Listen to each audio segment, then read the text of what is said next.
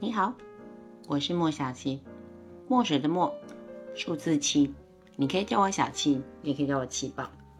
在上一集我的默默关心室里面，我讲了啊星座三巨头，就是你的太阳星座、月亮星座跟上升星座所各自代表的意义。除此之外呢，还有同样一个星座在这三个位置上面所会呈现出来不同的样貌。结果没想到。我收到了好多的私信，告诉我七宝，你真的让我豁然开朗。我现在终于知道为什么金牛座那么的不金牛座，还有为什么他明明是双鱼，可是那么的金牛。就是即便是同一个星座，但是由于坐落的位置不一样，所呈现的能量感的不同。金牛座是黄道里面的第二个星座，所以我们今天回头讲讲第一个星座母羊座，太阳母羊、月亮母羊跟上升母羊，他们各自会用什么方法？把母羊座的这个星座特质呈现出来。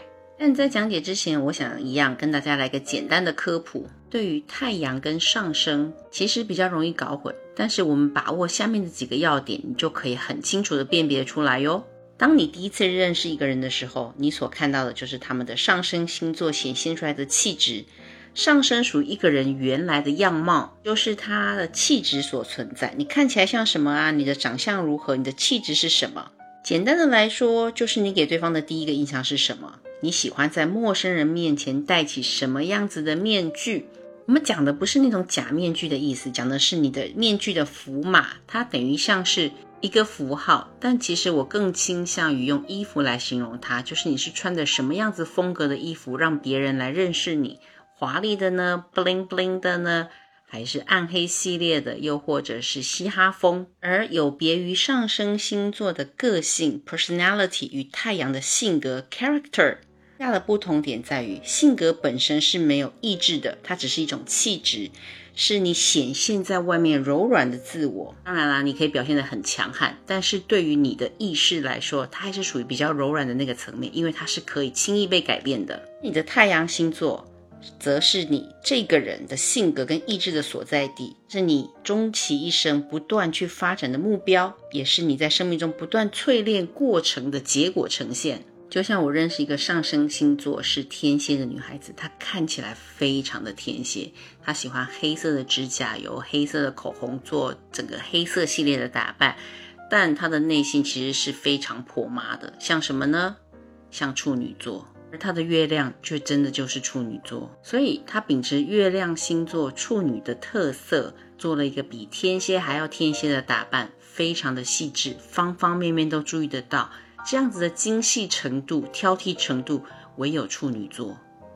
科普小学堂结束，现在我们回到主题，今天聊的是太阳、月亮跟上升母羊座的宝宝。今天我们都知道母羊座的关键字，我。切，万事万物都是以我为出发点。所以母羊座、太阳母羊座通常是散发的满满的自信与强大的生命力，认为自己是生命的探险家跟开创者。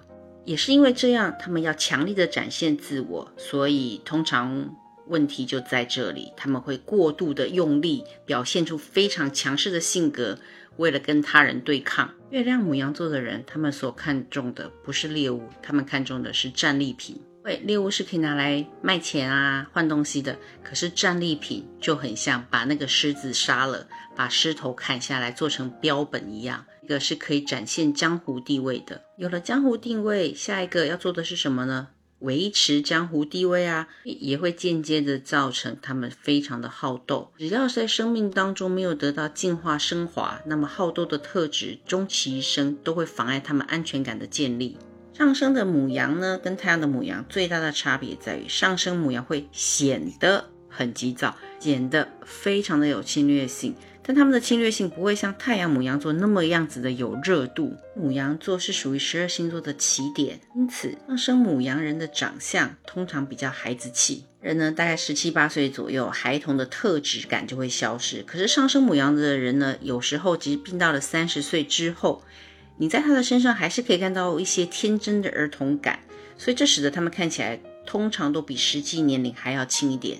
也由于母羊座是非常阳性的能量，所以上升母羊座的男性通常看起来会比一般的男性看起来更为阳刚气。上升的母羊女呢，通常看起来比较中性，她们也喜欢比较中性的打扮。纵观以上这些特质，赶快挖挖你身边的母羊座朋友们，或者是长期以来被你怀疑是母羊座的其他星座朋友们，映照一下，也许你就可以发现，哦，原来秘密藏在这里呀！喜欢我的节目，请你现在动动你的小手指，点点关注。按赞、收藏，我手上有月票，也请你不吝啬的投给我哦。我们下期再见。